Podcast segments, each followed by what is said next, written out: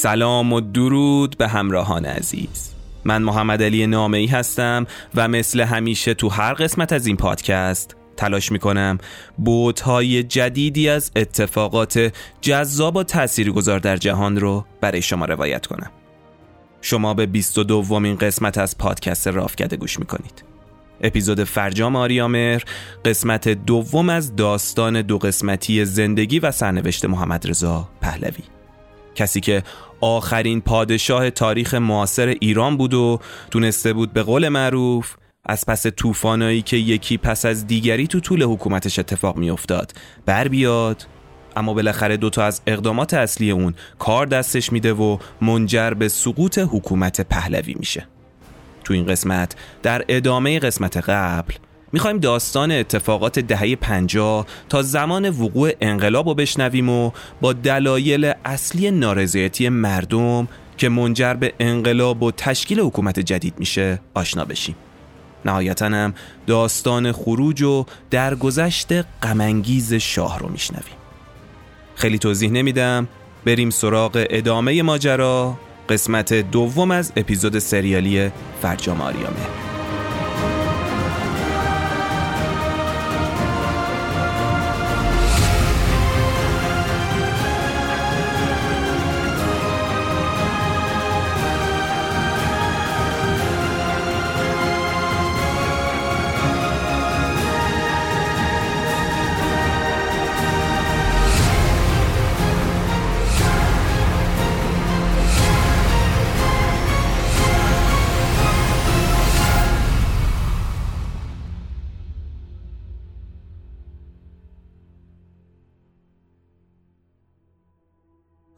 برای اینکه دوباره بیفتیم تو حال هوای داستانو. بدونیم تا کجای ماجرا رو با هم شنیده بودیم؟ مثل همیشه.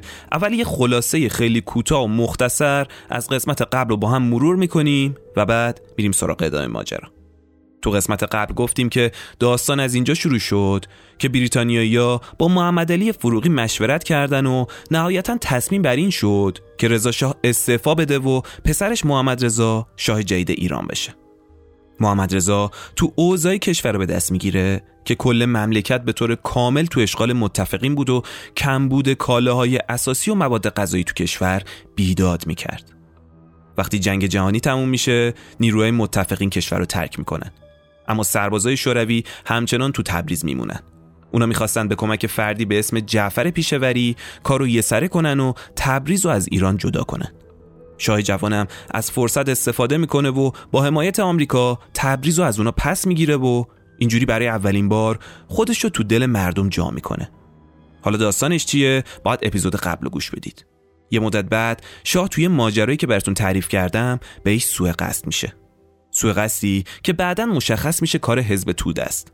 بر همین شاه این حزب منحل می‌کنه و از آمریکا می‌خواد که تو قضیه نفت در برابر انگلیس کنارش بیسته تا بتونه با اونا یعنی انگلیسی ها سر مسئله نفت قرارداد پنجا پنجا ببنده.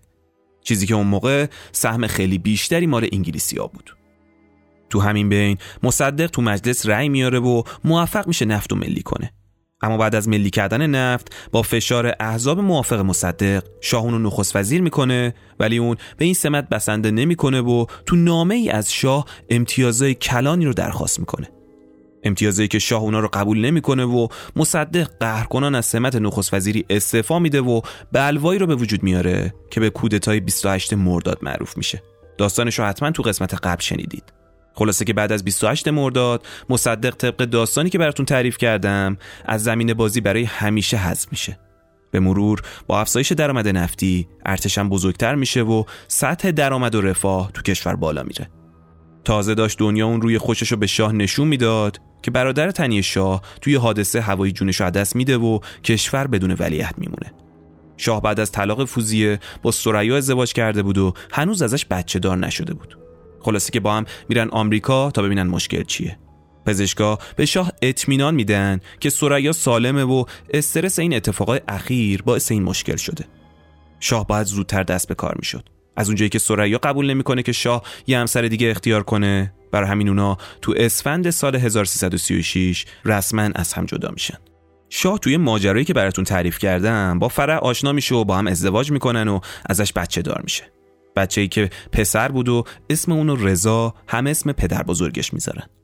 حالا شاه و ایران یه ولیعهد داشت. میگذره و تو سال 1340 آیت الله بروجردی از مراجع اصلی قم فوت می‌کنه و چهار تا روحانی معمم دیگه وارد میدون میشن.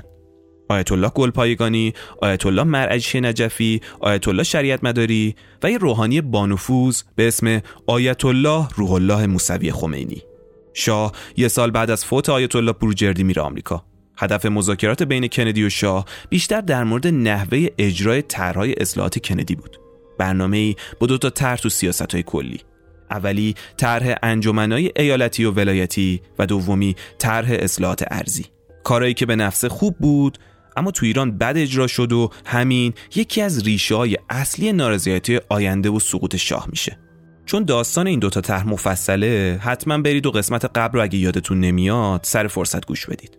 شاه این اصلاحات ارزی و چند تا مسئله دیگر رو به شکل یه بسته به عنوان طرح انقلابی به اسم انقلاب سفید یا انقلاب شاه و ملت به رفراندوم می‌ذاره اما آیت الله خمینی این رفراندوم رو تحریم می‌کنه. شاه بعد از این رفراندوم نسبت به روحانیون در میشه. اونا رو رسما تهدید می‌کنه که اگه از خواب قفلت بیدار نشن مشت عدالت رو به صورتشون میکوبه.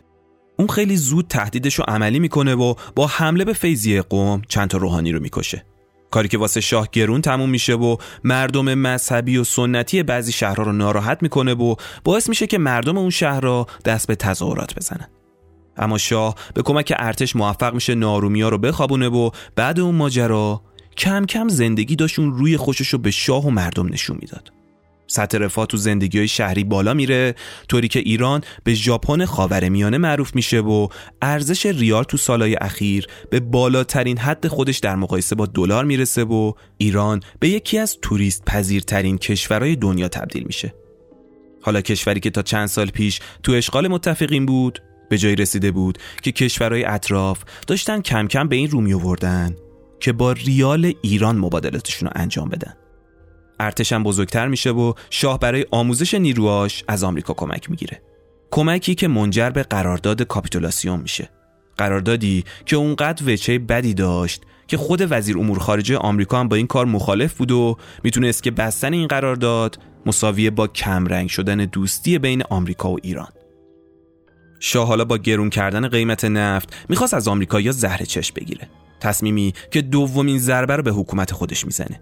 تو همین بینم آیت الله خمینی به خاطر یه سخنرانی آتشین علیه اقدامات شاه و اینکه شاه جلوی روحانیت وایساده بود به ترکیه تبعید میشه و از اونجا هم به عراق. حالا شاه به کمک سازمان اطلاعاتی که راه انداخته بود تمام احزاب مخالف خودش رو ملغا می‌کنه و فقط یه حزب طرفدار خودش به اسم حزب رستاخیز رو مجاز اعلام می‌کنه. مثل الان که همه کشور همه سه و نظام یه دست شدن و تقریبا احزاب دیگه نقشی تو کشور ندارن. شاه بعد از اون یک دست کردن هم رئیس ساواکو تغییر میده هم هویدا رو به عنوان نخست وزیر انتخاب می‌کنه. دوباره داشت یه دوران باثبات برای شاه شروع می‌شد که مجددا به جان شاه سوء قصد میشه. و این دفعه هم بخت بلند شاه و لطف خدا شامل حالش میشه و اون زنده میمونه. دیگه بعد از اون ماجراها شاه انگار یه آدم دیگه ای شده بود. حالا بعد از 26 سال بالاخره وقتش می‌رسه که بعد از مدت ها رسما تاج گذاری کنه. به نظر می اومد با پشت سر گذاشتن همه بحران ها برای اولین بار می‌تونست این مراسم رو تجربه کنه. خلاصه که تو 4 آبان سال 46 یعنی روز تولد محمد رضا مراسم برگزار میشه. حالا شایی که یک کتاز تعیین قیمت نفت و فروش اون بود تو سودای برگزاری جشنهای 2500 ساله بود. جشنی که عظمت شاهنشاهی و تاریخ ایران رو به رخ اکثر کشورها مخصوصا کشورهای عرب حاشیه خلیج فارس کشونده بود. اما دوتا اشتباه شاه یکی تزریق پول سنگین به کشور بدون داشتن برنامه اصولی و دومی انجام اصلاحات ارزی بدون آماده کردن زیرساختهای لازم تو کشور کار دست شاه میده. اولی فساد شدید سیستماتیک میاره و دومی نتیجهش میشه فقر اخشار کشاورز و کارگر جامعه. این یه چکیده خیلی خلاصه شده از قسمت گذشته بود. قطعا برای شنیدن جزئیات و ماجرای مختلفش باید قسمت قبل رو گوش بدید. خیلی خوب. حالا بریم سراغ ادامه ماجرا.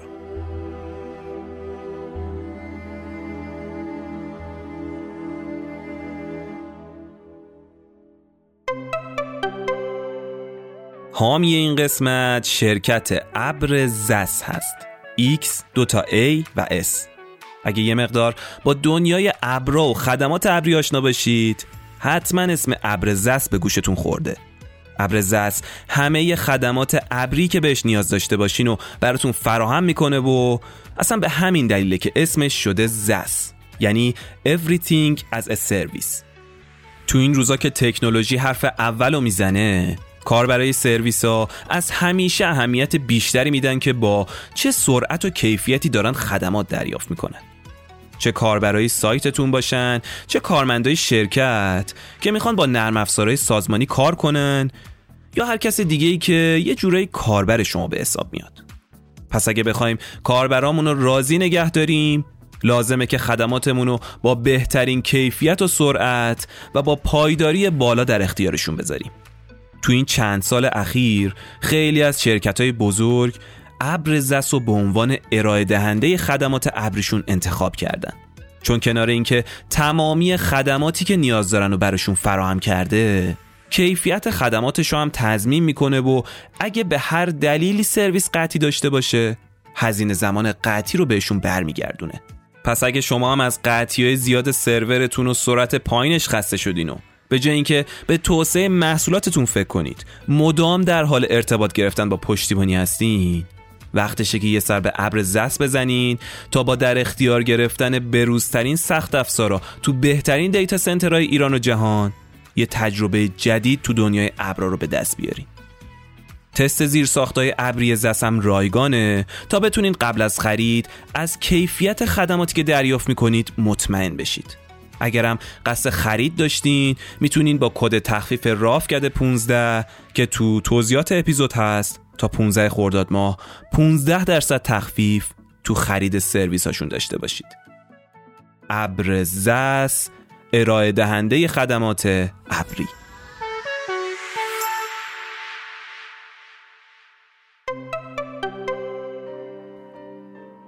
خب حالا می‌خوایم یه مقدار برگردیم عقبتر و روی سری از ماجراها بیشتر تمرکز کنیم و بریم تو دلشون رو ببینیم داستان از چه قرار بوده.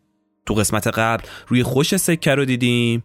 حالا باید داستان اون روی سکه رو هم بشنویم. خیلی خوب. ادامه داستان رو از اونجایی شروع می‌کنیم که چند سالی از اصلاحات ارزی گذشته و اگه یادتون باشه گفتیم که زمینا از خانه گرفته می‌شد و به رعیت ها داده می‌شد.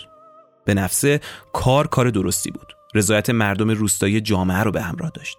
اما اگه یادتون باشه گفتیم زیر ساختا هنوز آماده نشده بود دیگه. یا بهتر بخوام بگم اصلا فکری راجبش نشده بود. مثلا کشاورز باید واسه تجهیزات رو می‌زد به خانها نه انباری بود نه توان خرید کود و تراکتور و خیلی چیزای زیرساختی دیگه.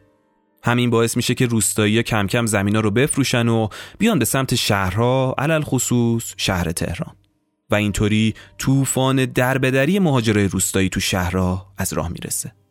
طوفانی که اگه قبلتر بهش فکر می‌شد کار اونقدر هم سخت نمی‌شد.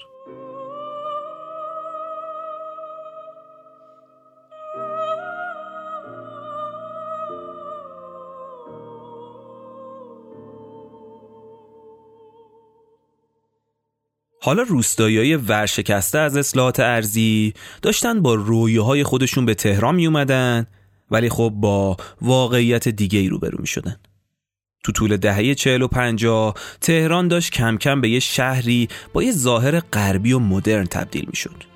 حالا جاذبه های تهران هر روز در حال افزایش بود.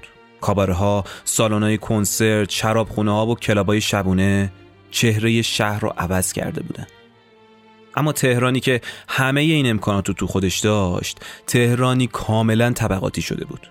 چیزی شبیه به اوضاع همین الان شهر. شهری که از کوپایی های خوشاب و هوا شروع می شد و تا بیابونای گرم و خشک ورامین امتداد داشت. همین شیب شمال به جنوبش عملا یه شیب طبقاتی هم تو خودش داشت که تو مناطق خوشاب و هوا و شمالیش پولدارا زندگی می‌کردن و تو مناطق جنوبیش هم کارگر و فقرا. تقریبا نصف خانوادهایی که تو حاشیای شهر زندگی می‌کردن به ازای هر نفر 4 5 متری بیشتر سرپناه نداشتن و اینا اکثرا همون روستاییایی بودن که بدون داشتن حرفه خاصی زمینایی که شاه بهشون داده بود و با قیمتای پایین فروخته بودن و اومده بودن تهران دنبال آرزوهاشون.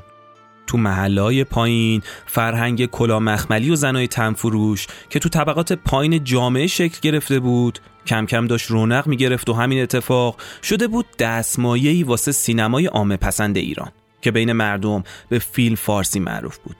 تو اکثر این فیلم ها مد شده بود که اون آدم آرتیسته ماجرا از قشر ضعیف جامعه باشه و ساواکم می‌خواست با اعمال سانسور روی این مدل فیلم ها سعی کنه نقد و اعتراضی رو که ممکن بود از دیدن این فیلم ها بلند بشه تو نطفه خفه کنه.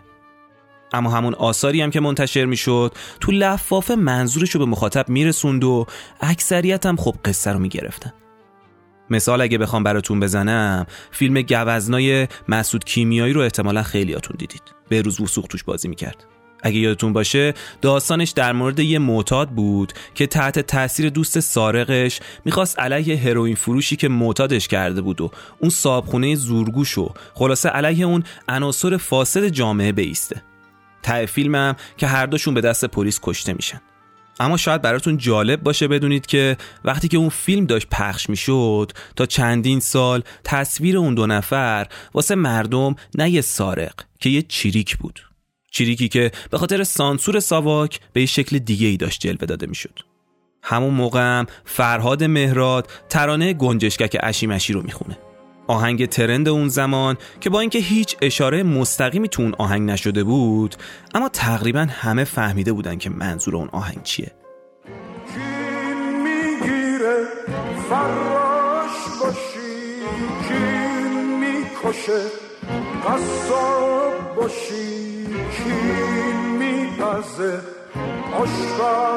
باشی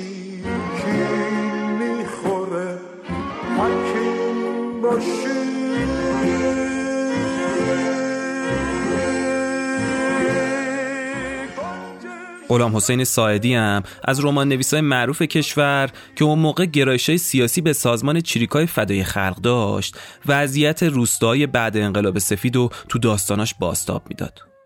داریوش مرجویی هم اومد بر اساس یکی از همون رمانا فیلم معروف گاو رو ساخت. جلال آل احمد و دکتر علی شریعتی هم که از روشنفکرای اون زمان بودن اومده بودن و رسما علم مخالفت با استعمار رو بلند کرده بودن و تو هنر و سخنرانیاشون این قضیه رو پررنگ می‌کردن. اما تو بین همشون اگه بخوام بگم یه نفر از همه اثرگذارتر بود تو جامعه سنتی اون زمان می‌تونم بگم که یه استاد دانشگاه معمم به اسم مرتزا متحری بود. اون تو کلاسا و سخنرانیاش عملا با خط فکری و سیاست های شاه مخالفت می‌کرد. در این حالم از منتقدین افکار دکتر شریعتی بود. حالا چرا؟ داستانش مفصله و توی میان اپیزود داستان این شخصیت رو با هم میشنویم. تو این اتفاقا و جریانای شهید فرهنگی که داشت از دو طرف اتفاق میافتاد یعنی هم از طرف شاه که خیلی غربی گرایانه داشت عمل می‌کرد و هم از افرادی که بهتون گفتم دولت مردای شاه هم بیکار نبودن دیگه. داشتن این تحولات فرهنگی رو رصد می‌کردن. واسه همین به این فکر افتادن که باید واسه مقابله با این جریانات فرهنگی بیان و آسایی رو تولید کنن که دستاوردهای حکومت رو خیلی واضح و روشن به عموم مردم نشون بده. اما مشکل اینجا بود که اونا این کار رو به بدترین شکل و به بی سیاست ترین حالت ممکن پیاده سازی کردن. قرار گذاشتن که تو پنجمین سالگرد تأسیس سلسله پهلوی 50 تا فیلم از دستاوردهای حکومت پهلوی ساخته بشه. اما خروجی نهایی فیلمایی میشه که بعد از تماشای 5 تا از اون فیلم حتی خود شاه هم عصبانی میشه و میگه که این چه فیلم های که ساختید. این همه هزینه آخرش هم این. کاری که البته فی نفسه خوب بود اما خب بد اجرا شده بود. تقریبا همه فیلم ها شبیه هم بودن. تو اکثر این فیلم ها می‌خواستن چهره مردی رو نشون بدن که با اندیشه های بلند و راهنمایی های حکیمانش داره ایرانی آباد و سرفراز می‌سازه. از این فیلم های کلیشه‌ای که اونقدر مستقیم و واضح رنگ و بوی تبلیغات می‌داد که حتی شاه هم حاضر به دیدن این فیلم ها نبود. محمد رضا باید کاری می‌کرد. طوفان انقلاب فرهنگی همینطور داشت جلو می‌رفت و اون مشاورای خوبی واسه استفاده و همراه شدن با این طوفان نداشت و از قافله عقب مونده بود. دیدش این بود که مثلا فلان بیمارستان، فلان مرکز، فلان کارخونه اگه افتتاح میشه خیلی ساده برگزار بشه و شروع به کار کنه. ته شاید دوتا روزنامه دوتا تیتر خبری می‌زدن. در صورتی که اشتباه بود. با الان که مقایسه کنید می‌بینید می‌بینید یه پل ساده هم که ساخته میشه تا یه هفته تو اخبار و میزگرد و این ور اونور اونقدر تو گوشمون می‌کنن که تا ابد تو یادمون بمونه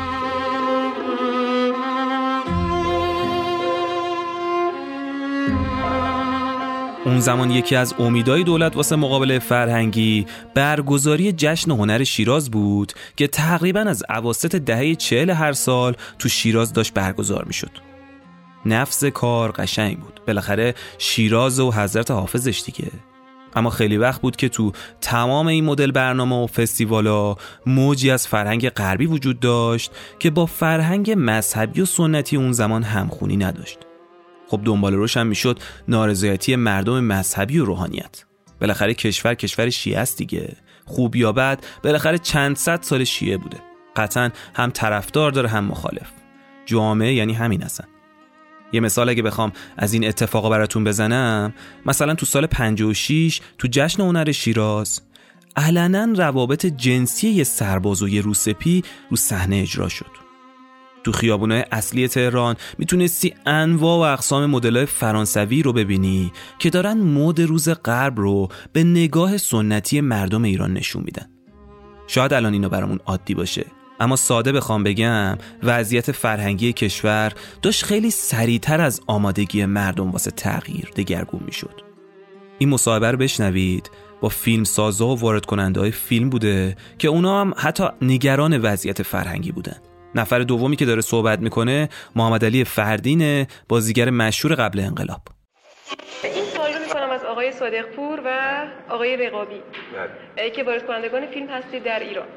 این سوال بیشترین سوال مردم هست در مورد فیلم های خارجی به خصوص که چرا اینقدر تازگی ها یعنی تازگی ها که عرض می‌کنم خدمتون دو سه سال اخیر هست اینقدر فیلم مزخرف و مبتذل نمایش می‌دید اینی که شما دارید میگید چرا فیلم ها بده من علل اینو مهم اینو می‌دونم که ممیزی که تو این مملکت میشه صحیح نیست. یعنی من وارد کننده یه فیلم یک فیلمی رو باید مطابق میل اونا درست بکنم. یعنی فیلم فرنگی رو مطابق میل اونا دوبله بکنم. نباید کاری بکنی که به من بر بخوره در این حال باید کارت هم پردرآمد باشه. چرا؟ برای اینکه گاهی هم به خود من کمک کنه این درست حرف دولته. یه کار خوب بکن درآمد خوب داشته باش 20 درصد منو مرتب بده 5 درصد مالیات منو مرتب بده. هیچ نوع کمکی هم نمی کنم هیچ نوع ارشادی هم در کار نیست. ولی شخصیت من رو هم مواظبت کن. اگه یادتون باشه تو قسمت قبل گفتیم تو اوایل دهه 50 ورق برمیگرده و بخت و اقبال به دولت رو می‌کنه. درست وقتی که شروع زنجیروار نارضایت عمومی بود یه دفعه درآمد نفتی کشور نجومی میشه. اما به جای اینکه بخش اعظم پول بره واسه ایجاد زیرساختای اساسی کشور تا با اون اصلاحات ارزی که انجام شده بود وضع طبقه کارگر و پایین جامعه بهتر بشه شاه اکثر پول تو چند سال اول خرج ارتش می‌کنه. یکی از اشتباهی شاه همینجا بود. اون پازل اصلاحات ارزی با ایجاد زیرساختای اساسی کشور کامل می‌شد اما شاه اینو دیر متوجه شد. واسه همین شاه خیلی زود تبدیل میشه به بزرگترین خریدار تسلیحاتی دنیا تو مقیاس جهانی. طوری که تو سال 50 فقط یک پنجم از درآمدهای نفتی صرف مخارج غیر نظامی می‌شد و مابقی بودجه صرف خرید سلاح و بزرگتر کردن ارتش می‌شد. این کار خوب بود نه که بد باشه. اما به شرطی که اول زیرساختای اصلی کشور کامل می‌شد چهار تا صنعت اصلی تو کشور را میافتاد. شما فرض کنید مثل الان که اکثر مردم جامعه تو فقر و سختی افتادن. شما بخوای وایسی رو قضیه هسته ای که امروز روز خیلی از کشورهای مدرن دارن تعطیلش می‌کنن و تا این حدی که دیگه هممون ازش خبر داریم بخوایم پاش تاوان بدیم. تاوانی که از سر لجبازی و بیسیاستی از چرخه اقتصادی جهان حذف بشیم و دیگه خیلی چیزای عادی و معمولی واسه خیلیامون آرزو بشه. بگذریم. دلالای اسلحه اون موقع به شوخی می‌گفتن که شاه کتابچه راهنمای سلاح ها رو با همون لذتی می‌خونه که بعضی از مردم مجلات غیر اخلاقی رو ورق می‌زنن. حالا ایران جز معدود کشورهایی بود که اسم وزارت دفاع رو به وزارت جنگ تغییر داده بود. شاه تو همین سرخوشی بود که بهش یه خبر بد می‌رسه. خبری که تا چندین سال محرمانه باقی میمونه. اردیبهشت سال 53 یه پزشک آمریکایی به اسم جورج فلاندرن که پزشک مخصوص شاه بوده مخفیانه به تهران میاد. اون بعد ماینه به شاه خبر میده که اون سرطان داره و معلوم نیست چقدر دیگه قرار زنده باشه. شاه قبل رفتن کارای نکرده زیادی داشت که باید اونا رو به سرانجام میرسوند. کنار این خبر بعد بازم بخت با شاه یار بود و درآمد نفتی ایران نجومی تر میشه. رشد ناگهانی نفت چنان جیب دولت رو پر می‌کنه که حتی نمی‌دونست چطور باید خرجش کنه و هر جا هم پول زیاد بدون برنامه وجود داشته باشه قطعا تو اون سیستم به شکل خودکار فساد میاره.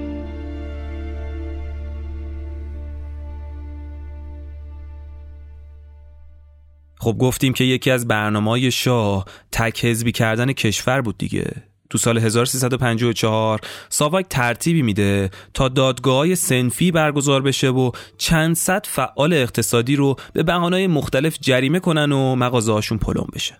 چند تا بازرگان رو هم یا از شهرهای خودشون تعبید می‌کنن یا دو تا سه سال حبس برشون می‌برن.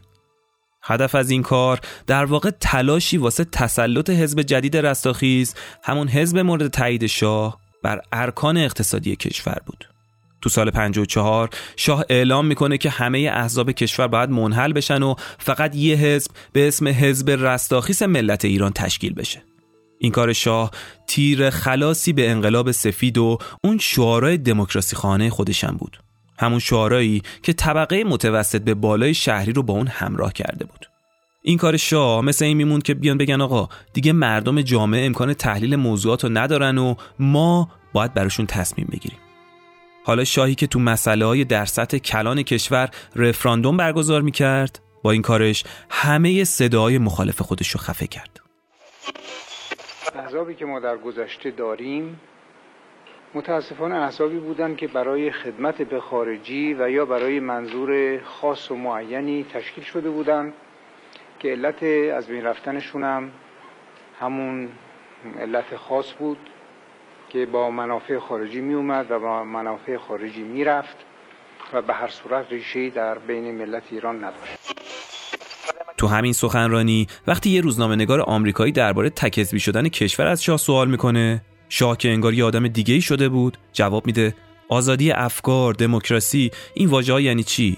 هیچ کدوم دیگه به درد من نمی‌خوره. شاه که دیگه اون موقع انتقاده رو نمیشنید و کار خودش رو می‌کرد اعلام می‌کنه که هر کس نمی‌خواد عضو این حزب بشه به شوروی بره. حزب رستاخیز بعد یه مدت کارش فقط شده بود چابلوسی از شاه و کنار اون عناوین عریض و طویلی که برای محمد رضا به کار می‌برد یه دفعه شاهو به عنوان یه رهبر معنوی معرفی می‌کنه. جز بندای توصیفی حزب اومده بود که شاهنشاه فقط رهبر سیاسی ایران نیست. در درجه اول آموزگار و رهبر معنوی مردمه که نه تنها جاده و پل و قنات واسه مردم می‌سازه بلکه روح و اندیشه و قلب مردم هم هدایت می‌کنه.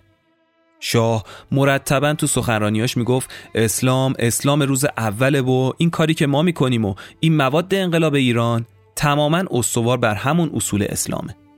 البته بگم که شاه یه جایی مثل بعضی از این روحانیون معمم حرفایی می‌زد که پایه و اساس نداشت.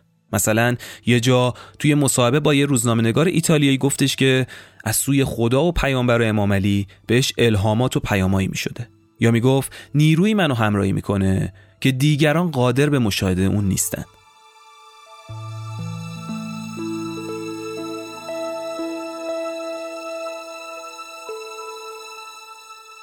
شاه سال 55 تصمیم می‌گیره تقویم کشور رو تغییر بده. تقویم کشور که بر مبنای هجری شمسی بود تغییر می‌کنه و به تقویم شاهنشاهی تبدیل میشه. یعنی یه شبه تاریخ ایران از سال 1355 هجری شمسی به سال 2535 شاهنشاهی تبدیل میشه.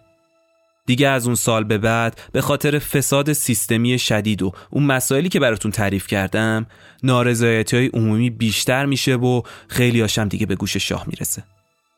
برای تغییر اوضاع تو مرداد سال 1356 محمد رضا هویدا نخست وزیر رو بعد از 13 سال از این سمت برکنار می‌کنه و به جاش جمشید آموزگار که اون موقع رئیس مجمع سالانه بانک جهانی و صندوق بین المللی پول بود و خب سابقه کار روی قیمت گذاری نفت تو اوپک داشت رو به سمت نخست وزیری منصوب می‌کنه.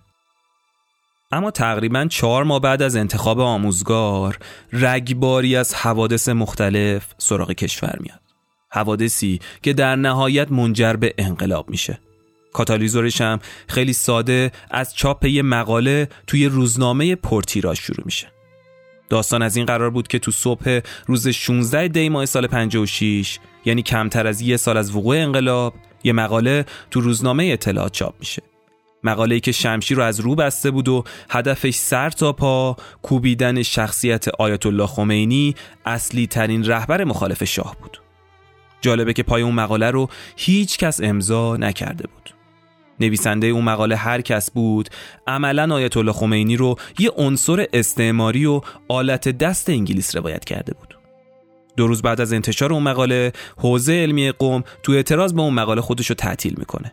فرداش بازارم تعطیل میشه و شهر قوم به یه حالت نیمه تعطیل در میاد.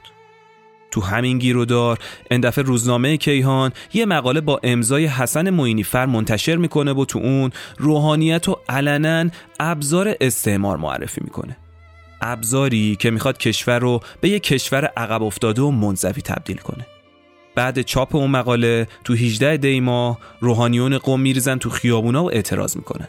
نیروهای ارتش هم باشون درگیر میشن و نتیجه اون درگیری چند تا کشته بود که رو دست دولت مونده بود و حالا چهلم اونا رسیده بود. نیروهای امنیتی دولت که داشتن این حوادث رو رصد می‌کردن به شاه گزارش میدن که ممکنه واسه چهلم اون کشته شده ها تو قوم نارومی پیش بیاد. اما در کمال تعجب هسته اصلی شورش این دفعه نه تو قوم بلکه تو شهر تبریز اتفاق میافته. به محض اینکه اولین خبرها به تهران می‌رسه ارتش تمام قد تو تبریز حاضر میشه. تانک از روی زمین هلیکوپترهای نظامی هم مرتب تو آسمون تبریز میچرخیدن. همین حالت جنگی تو تبریز باعث میشه چند نفر کشته بشن. تقریبا اوایل فروردین سال 57 مراسم چهلم اون افراد یکی یکی برگزار میشه و هر بارم آتیش مردم تندتر و تنور اعتراضا هم داغتر نگه داشته میشه. اعتراضا داشت. حالا به شهرهای دیگه هم سرایت می‌کرد. همزمان شهر یزد به خاطر مراسمهای چهلم شهر تبریز به صحنه شورش تبدیل میشه. همین قضیه باعث میشه دومینووار تو شهرهای مختلف مراسم کشته شده های یزد و شهرهای دیگه برگزار بشه.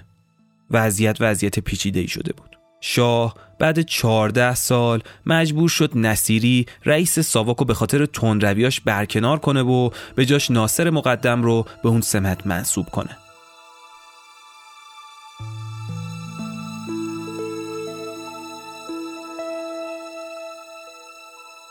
تقریبا یه دو ماهی اوضاع به همین منوال میگذره تا مرداد ماه که مصادف میشه با ماه رمزون سال 57 دیگه تظاهرات و اعتراضا از نظر بازه زمانی به هم نزدیکتر شده بود و حالا نوبت شهر اصفهان بود که شلوغ بشه.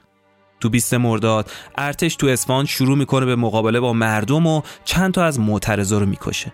همین موضوع باعث میشه واسه اولین بار تو تاریخ حکومت شاه اعلام حکومت نظامی بشه. به خاطر همین حکومت نظامی هم چند نفر تو اصفهان دستگیر میشن. نیروهای امنیتی تو اخبار و جراید اعلام می‌کنن که این تظاهرات کار دشمنه و عوامل اصلی دارن پشت سر تظاهر کننده ها پنهان میشن و به مردم خط میدن. همینطور که این نارومیا داشت مثل ویروس گسترش پیدا می‌کرد یه اتفاق یه شوک دیگه به جامعه میده. تو بعد از ظهر روز 28 مرداد سال 57 توی محله متوسط نشین جامعه تو آبادان مردم داشتن تو سینما فیلم گوزنای آقای کیمیایی رو می‌دیدن که یهو سالن آتیش می‌گیره. تماشاچی ها میدوان به سمت در خروجی اما متوجه میشن که یکی در رو پشت قفل کرده. به محض اینکه آتش نشانی می‌رسه آب منطقه هم قطع میشه. فاجعه ای که نتیجهش مرگ 400 نفر از هموطنانمون بود. مردمی که حالا کارت بهشون می‌زدی خونشون در نمیومد تو روز خاکسپاری اون افراد شعارای ضد حکومتی می‌دادن. اوضاع هر روز واسه شاه و سلطنت داشت سختتر می‌شد. درسته که هیچ مدرکی داله بر اینکه این ترور کار حکومت بود پیدا نشد. اما بالاخره حکومت به عنوان مجری کشور باید جوابگو می بود دیگه. بخوام اگه مثال بزنم مثل قضیه مسمومیت مدارس دخترانه تو این روزا. فاجعه سینما رکس آبادان باعث میشه دولت جمشید آموزگار بعد 13 ماه سقوط کنه. شاه هم که از همه ناامید شده بود فورا جعفر شریف امامی رو معمور تشکیل کابینه می‌کنه.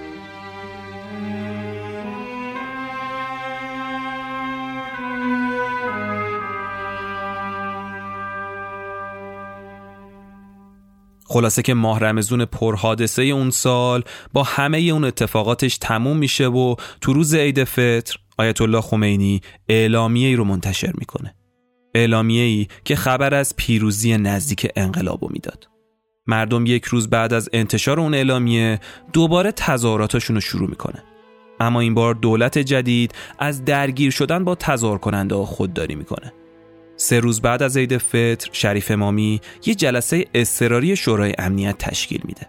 یه جلسه طولانی و به قولی سرنوشت ساز که خروجی اون میشه شروع وضعیت حکومت نظامی تو کل کشور. اگر این حکومت نظامی با رفع علل نارضایتی های مردم همراه نباشه اگر این حکومت نظامی با تعقیب و تنبیه دزدا متجاوزین به حقوق مردم. ناراضی تراشا کسانی که واقعا در این 6 7 سال اخیر به خصوص بعد از 1974 که این پول نفت زیاد شد رفتاری رو با مردم این مملکت کردن به قول دکتر آزمون که از رفتار مغول هم گاهی بدتر بود. اگر اونها تنبیه نشن در این مدت و رفع علل نارضایی ها نشه واقعا ما خیانت کردیم. به این دلیل که باز هم اگر بخوان در پناه این حکومت نظامی دزدای سابق بساطشون جمع کنن از این مملکت در برن. همینطور که الان در میرن دارن در میرن. یکی از بانک های خصوصی جناب آقای نخست وزیر پریروز 100 میلیون تومن ارز ازش خارج شده. بحث تو این جلسه محرمانه با اومدن وزرای دولت به چالش کشیده میشه. تو این جلسه صحبتهایی میشه که ابعاد تلخ و گسترده فساد سیستمی به دلیل تزریق پول بی برنامه و سرشار نفت به خوبی داشت عیان می‌شد. میگن این جلسه تقریبا تا نیمه شب طول می‌کشه. محمد رضا هم شخصا تو اواخر اون جلسه حاضر میشه و روی نگارش متن بیانیه حکومت نظامی نظارت می‌کنه.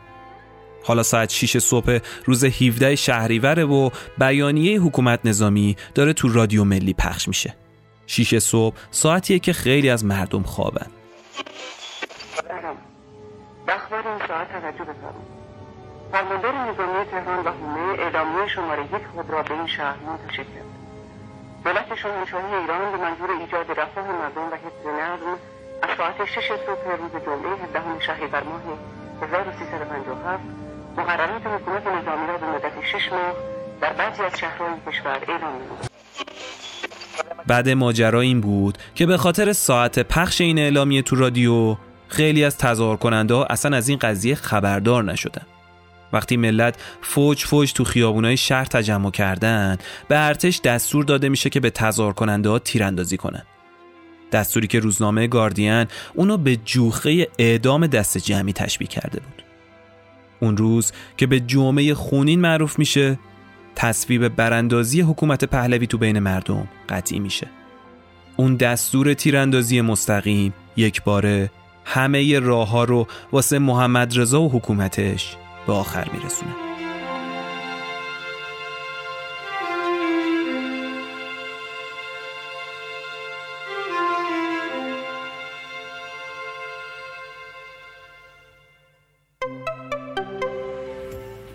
حامی این قسمت نرم افزار سیارم داناه. نیازی نیست تکرار کنیم که تو یکی دو سال اخیر چقدر متفاوت و دگرگون کننده بوده.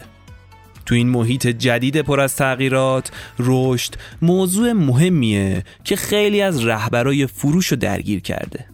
در حالی که بعضی از کسب و کارهای سال گذشته شاید رشد سریعی بودن کسب و کارهای زیادی هم چنین روندی رو تجربه نکردن.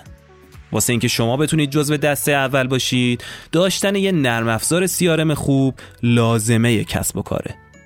یه نرم افزار سیارم مدرن پیشرفته و هوشمند که تیم شما عاشق اون بشه. سیارم دانا روش بازاریابی و فروش شما رو متحول می‌کنه و امکانات و ابزارهای ضروری رو در اختیار تیمتون قرار میده. و اینطوری تحقق تارگت های فروش از همیشه براتون راحت تر میشه. علاوه بر این دانا بعد از فرایند فروش برای مدیریت و نگهداری مشترین شما هم راهکار داره. در حقیقت شما به کمک گزارشا و داشبوردهایی که دانا به شما میده می‌تونید در لحظه از وضعیت مشتریتون مطلع بشید و با خدمات عالی که ارائه می‌دید اونا رو راضی نگه دارید. امتحان کردن نرم افزار دانا هم رایگانه. می‌تونید همین الان از طریق لینکی که تو توضیحات اپیزود هست دوره 14 روزه رایگانش رو داشته باشید. اگرم خواستید خرید کنید به خاطر استقبالی که تو اپیزود قبل شد کد تخفیف 20 درصدی راف کده 20 تا 15 خرداد ماه تمدید شده دیگه چی از این بهتر؟ نرم افزار سیارم دانا اون اتفاقایی که براتون تعریف کردم دلیلی شد که تو 18 شهریور سال 57 کارگرای پالایشگاه نفت تهران دست به اعتصاب بزنن. از بیستم شهریورم پالایشگاه شهرهای دیگه مثل اصفهان و تبریز و شیراز و آبادانم اعتصاب کردن. اینطوری میشه که کم کم قشر کارگر جامعه وارد حیاهوی انقلاب میشه. قشری که فقط اگه چند ماه دست به اعتصاب بزنه هر حکومتی رو کله پا می‌کنه. اعتصابای کارگری کم بود، کارمندای بانک مرکزی هم اعتصاباشون رو شروع کردن. چطوری اومدن یه لیست 170 نفری از اسامی رو فاش کردن که جمعا یه مبلغی حدود 2.5 میلیارد دلار پول از کشور خارج کرده بودن. آینده اونقدر داشت واضح می‌شد که بعید بود بشه شاه نجات داد. ولی محمد رضا هنوز امید داشت.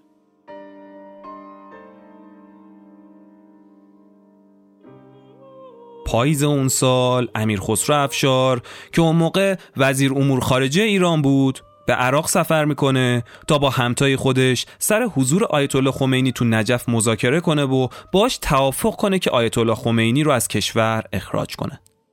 طبق توافقی که میشه فردای اون روز خونه آیت الله خمینی محاصره میشه. چند روز بعد اون به سمت مرز کویت حرکت می‌کنه اما دولت کویت اجازه ورود بهشون نمیده. تقریبا یک روز بعد آیت الله خمینی مقصد دیگه رو واسه زندگی انتخاب می‌کنه. حالا 14 مهر ماه و آیت الله خمینی تو هواپیمایی نشسته که قراره تو پاریس فرود بیاد. به چند روز نمی‌کشه که نوفل و شاتو به یکی از مهمترین مراکز اخبار جهان تبدیل میشه.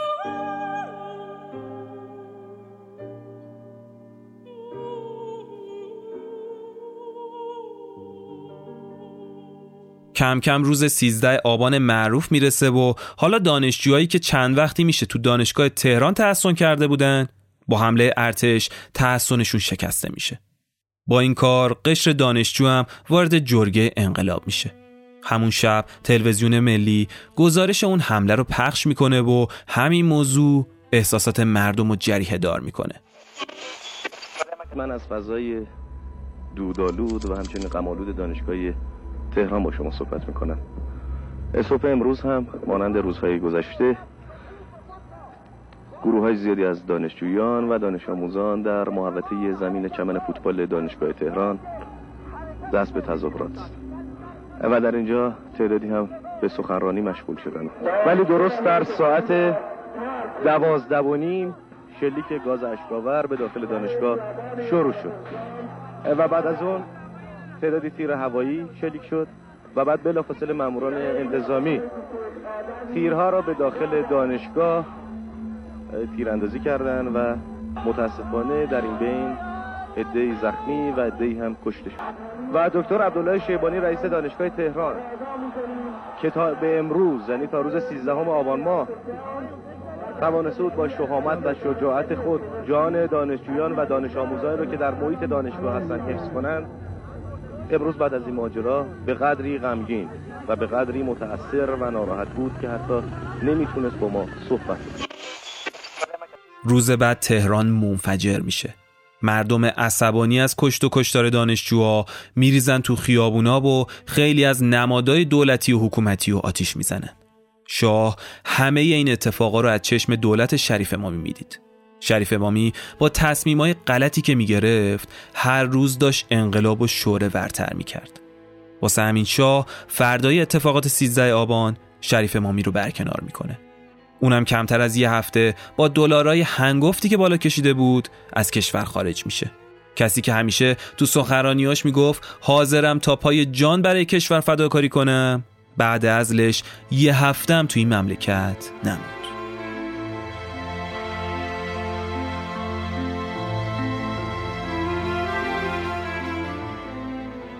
محمد رضا بعد اینکه این آقا رو برکنار می‌کنه ارتش بود اسهاری رو معمور تشکیل کابینه نظامی می‌کنه. بعدش هم یه نطخ تاریخی رو شخصا آماده می‌کنه و خودش این متن رو جلوی دوربینای تلویزیون قرائت می‌کنه. ملت عزیز ایران در فضای باز سیاسی که از دو سال پیش به تدریج ایجاد می‌شد شما ملت ایران علیه ظلم و فساد به پا خواستید. انقلاب ملت ایران نمی‌تواند مورد تایید من به عنوان پادشاه ایران و به عنوان یک فرد ایرانی نباشد. متاسفانه در کنار این انقلاب دسیسه و سوء استفاده دیگران از احساسات و خشم شما آشوب هرج و مرج و شورش نیز به بار آورد. موج اعتصاب ها نیز که بسیاری از آنها برحق بوده اخیرا تغییر ماهیت و جهت یافت تا چرخهای اقتصاد مملکت و زندگی روزمره مردم فلج شود.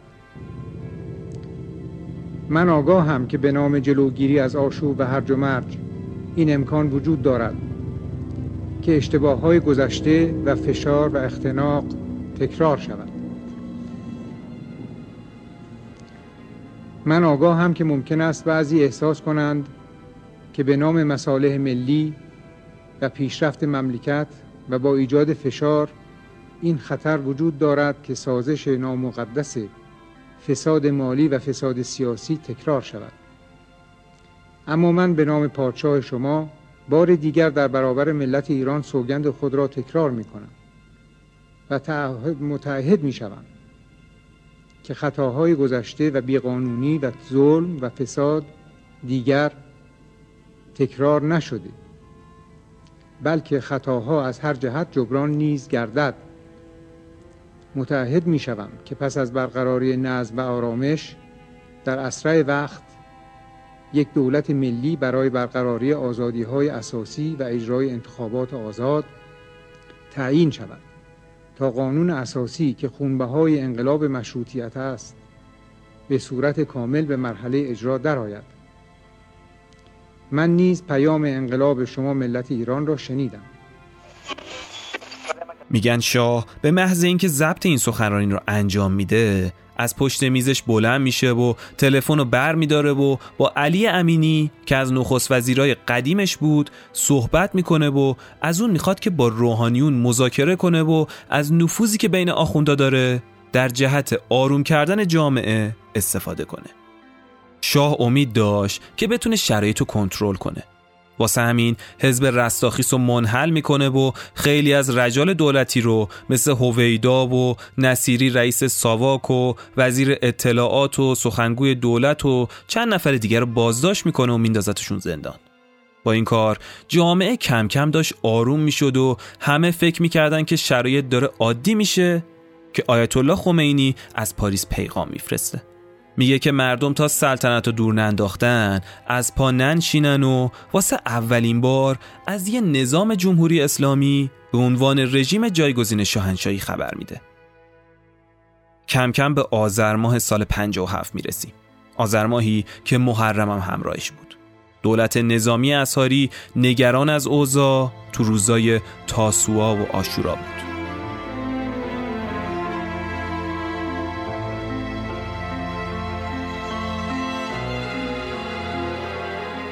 به نظر اساری تا اون روز. با مخالفای رژیم خیلی نرم داشت برخورد می‌شد و حالا دیگه وقت اون رسیده بود که با قوه قهریه وارد میدون بشن. پیشنهادهای زیادی رو اساری اعلام می‌کنه. مثل اینکه مثلا تو روز آشورا هزار نفر رو دستگیر کنن و 15 محرم آزادشون کنن. اما نهایتا کاری که قابل گفتن باشه از دستشون بر نیومد. تو راهپیمایی های تاسوعا و آشورا چند هزار نفر ریخته بودن تو خیابونا.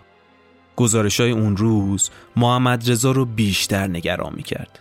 گزارش ها نشون می‌داد که دیگه فقط حاشیه نشینا و قشر مذهبی مخالف شاه نیستن. حالا طبقه متوسط به بالای جامعه که پشتوانه اصلی شاه بودن به خیابونا اومده بودن تو روز آشورا شاه سوار هلیکوپتر میشه و صحنه رو از بالا می‌بینه اون از این که حالا طبقه متوسط علیه شده بودن نگران بود واسه همین فورا برمیگرده به کاخ و دوباره با علی امینی تماس می‌گیره تا ببینه اون تونسته کاری انجام بده یا نه.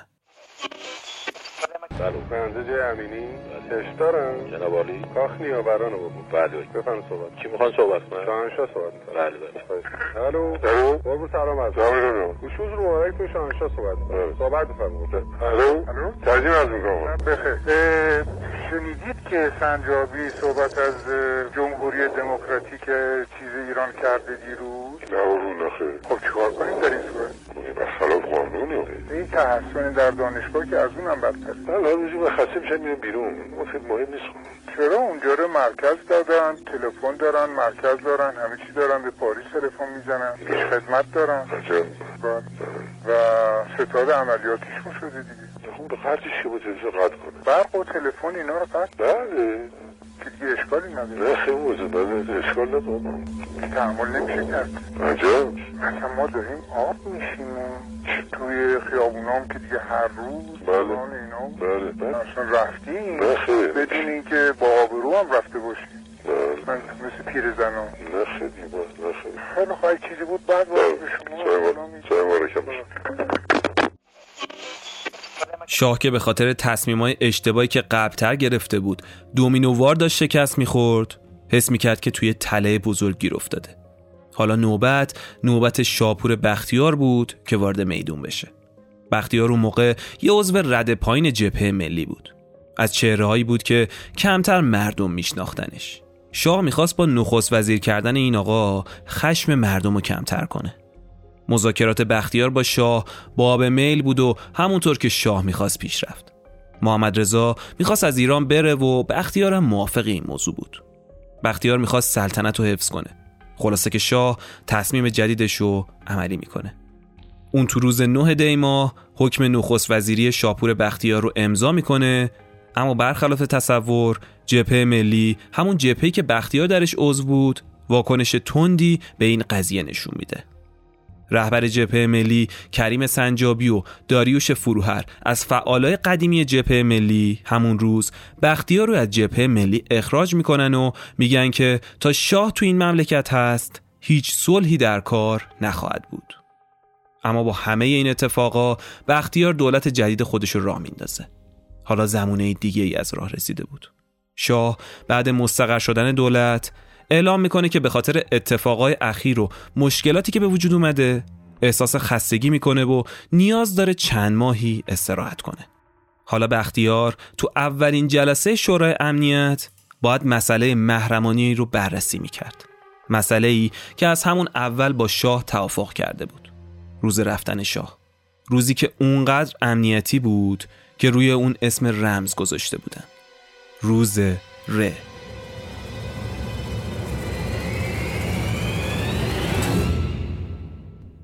صبح روز 24 دیما محموله بزرگی از سعدآباد به سمت فرودگاه مهرآباد حرکت می‌کنه. 14 تا بسته خیلی بزرگ که با یه هواپیمای بوینگ مسافرتی قرار بود حمل بشه. تو سعدآباد خدمتکارا داشتن همه چیز رو جمع می‌کردن و روی مبلا رو پارچه میکشیدن. همه چیز داشت بوی زوال می‌داد. انگار شاه می‌دونست که این سفر برگشتی نداره.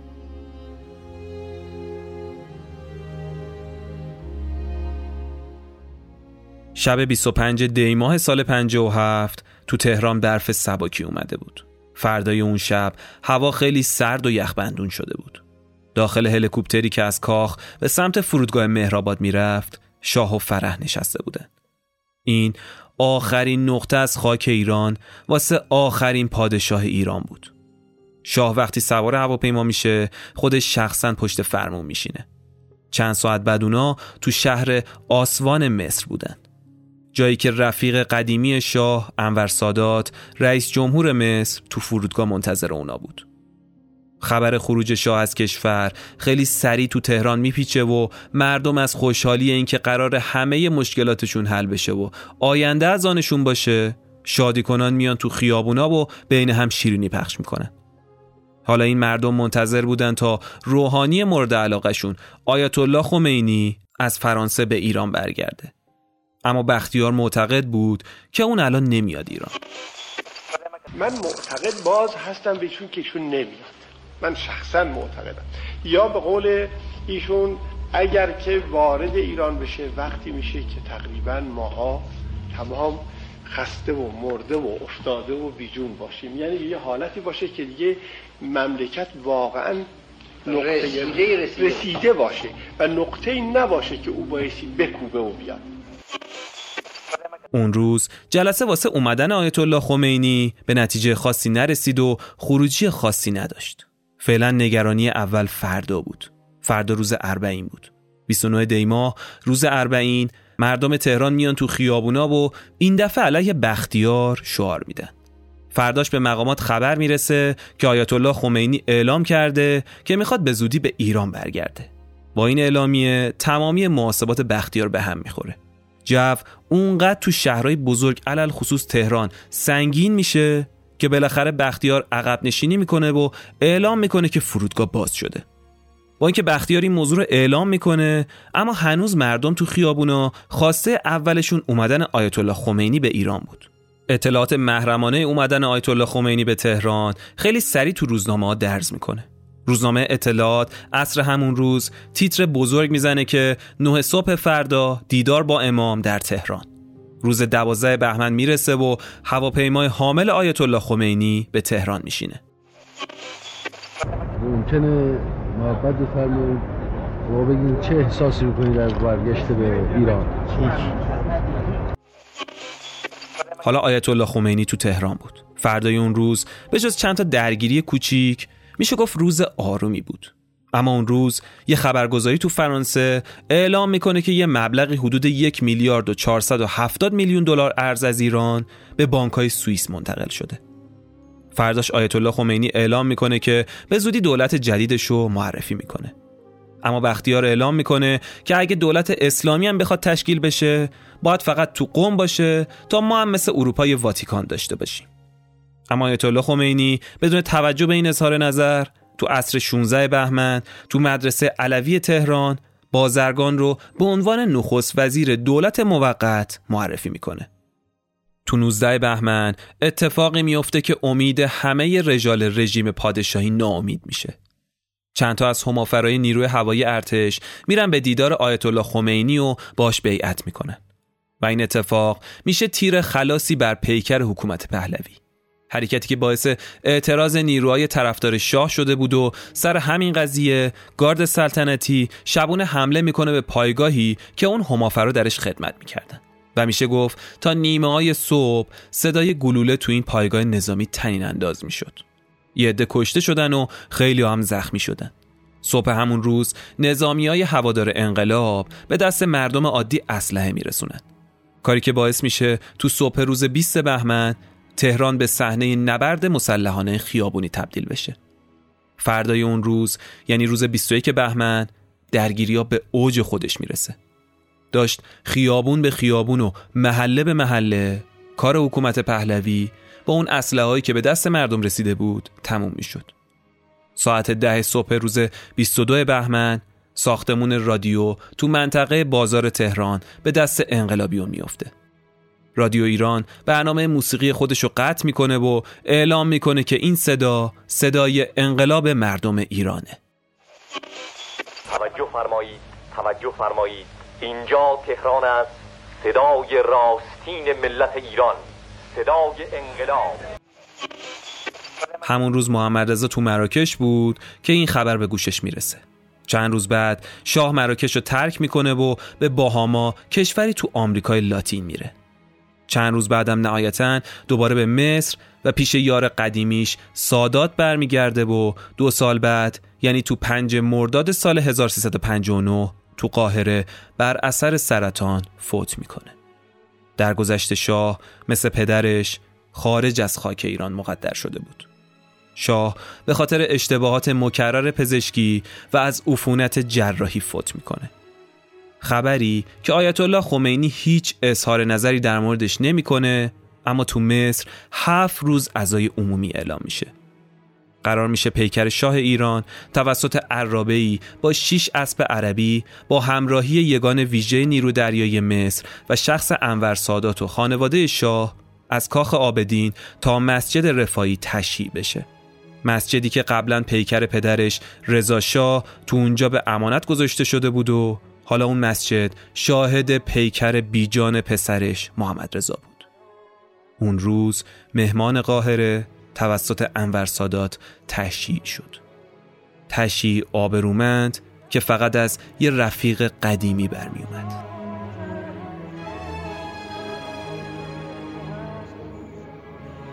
حالا کار حکومت پهلوی تموم شده و چهل و اندی ساله که یه رژیم دیگه روی کاره. شاه مستقیما تو کتاب پاسخ به تاریخ دلایل انقلاب 57 رو به زعم خودش اینطوری بیان کرده. این عین متن کتابه. می‌دانستم اسلام درون این مردم ریشه دار است و ادهی کورکورانه به دنبال آخوندها را افتادند و دروغهایشان همه را مسخ کرده بود. نمی‌خواستم اسمم در تاریخ به عنوان پادشاهی ثبت بشود که با کشتار مردم تاج و تختش را حفظ کرد.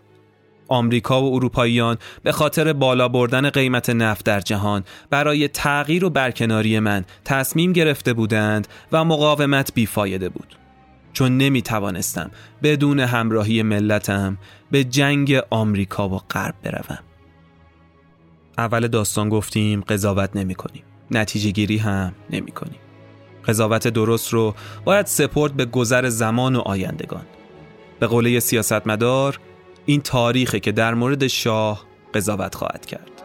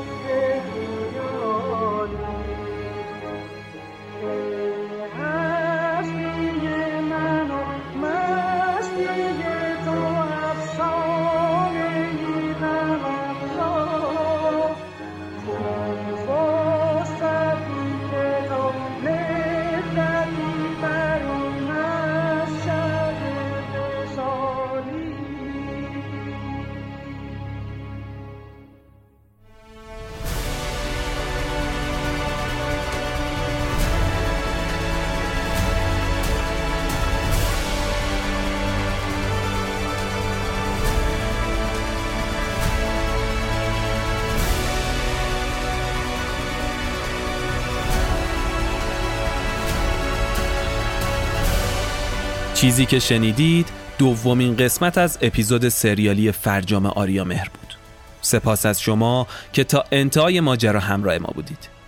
ممنون از ابر زس و نرم افزار سیار مدانا حامیان این قسمت از رافکده و سپاس فراوان از شما عزیزان دل که همیشه کنار ما هستید و از ما حمایت مالی و معنوی می‌کنید. دنبال کردن و به اشتراک گذاشتن مطالب کانال اینستاگرام ما رو فراموش نکنید و و دمتون گرم که با حمایت مالیتون به ما انگیزه بیشتر می‌دید تا کارمون رو با عشق و برای شما ادامه بدیم. برای اینکه بتونید از ما حمایت مالی ریالی یا ارزی داشته باشید ما چند تا بستر براتون فراهم کردیم. تا هر مبلغی که تمایل داشتید از ما حمایت کنید. راه حمایت مالی ما هم تو وبسایت رافکده به آدرس رافکده قرار گرفته. و هم تو توضیحات این اپیزود قرار دادیم. اینم بگم که دوست داریم نظراتتون رو برامون کامنت بذارید و به مطالب تکمیلی اپیزودامون تو کانال اینستاگرام سر بزنید. سرچ کنید رافکده ما رو پیدا می‌کنید. فصل سوم رافکده تازه شروع شده. قراره با کلی ماجراجویی تاریخی در مورد ایران کنارتون باشیم و با هم آگاهیمون رو بالا ببریم. بدونید که خیلی دوستتون داریم. به امید دیدار محمد علی نامی خرداد ماه 1402